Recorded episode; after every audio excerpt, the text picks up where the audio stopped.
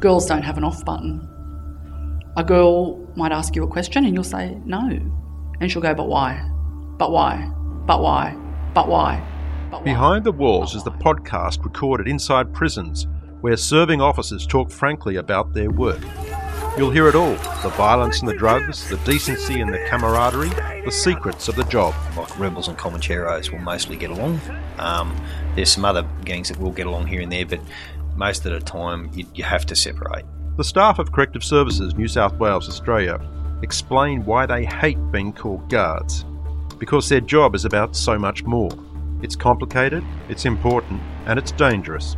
I got assaulted at Long Bay by a group of inmates near reception, and he heard it. Stu- he was the recep- in reception. He heard it, stuck his head out, called to the officers, and said, "One of yours is getting assaulted," and came flying up and belted one of the inmates so hard I thought he'd actually killed him. I like, I just went, "Oh my god, he's dead." I'm Michael Duffy, and in this six part series, I talk to dozens of prison officers and discover just what goes on behind the walls.